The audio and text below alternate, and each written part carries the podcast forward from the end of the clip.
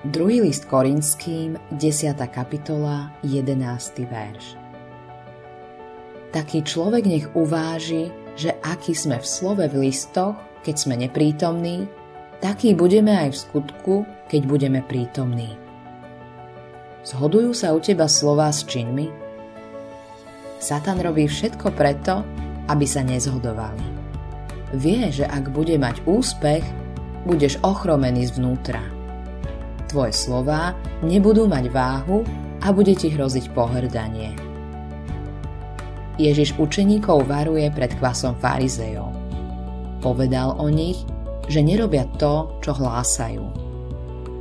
Všetkým kresťanom hrozí nebezpečenstvo, že budú ako farizej. Ale pre tých, ktorým bola v zbore zverená nejaká osobitná úloha, je toto nebezpečenstvo ešte väčšie – Človek chce naplniť očakávania iných ľudí. Vytvára pozitívny dojem z vlastného duchovného života. Môže sa to diať nespočetnými spôsobmi.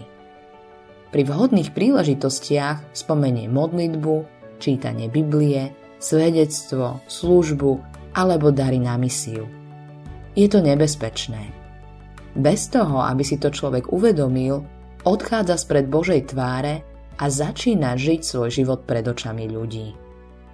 Potom môžeš u ostatných vzbudzovať dojem, ktorý sa v reálnom živote rozplýva ako pára. Uč sa od Pavla. Čo povedal, to aj vykonal. Niekto môže poukázať na jeho hriech, nedostatky a chyby. Ale napriek tomu žil život v úprimnosti.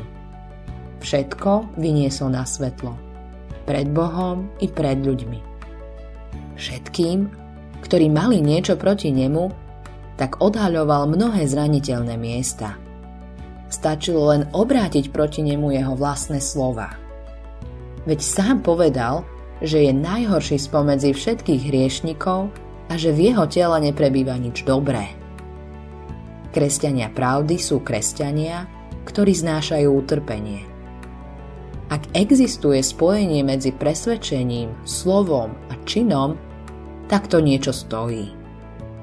Ján Krstiteľ sa nedokázal s Herodesom stretnúť bez toho, aby ho nenapomínal. Nie je ti dovolené žiť s manželkou tvojho brata. Tieto slová ho stáli väzenie a neskôr aj život. Jánové slová boli ako sol v otvorenej ráne Herodesovho svedomia.